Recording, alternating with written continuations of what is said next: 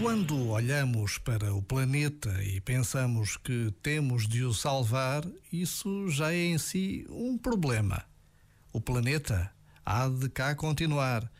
Quem precisa de ser salvo somos nós. Nós é que precisamos de escolher se queremos fazer parte da vida no planeta ou se vamos continuar a comprometer essa possibilidade. Afinal, a ameaça não é a natureza. Quem está doente somos nós e o nosso estilo de vida. A natureza apenas espera que regressemos a ela enquanto casa.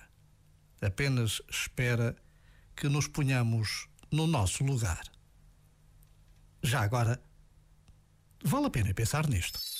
Este momento está disponível em podcast no site e na app.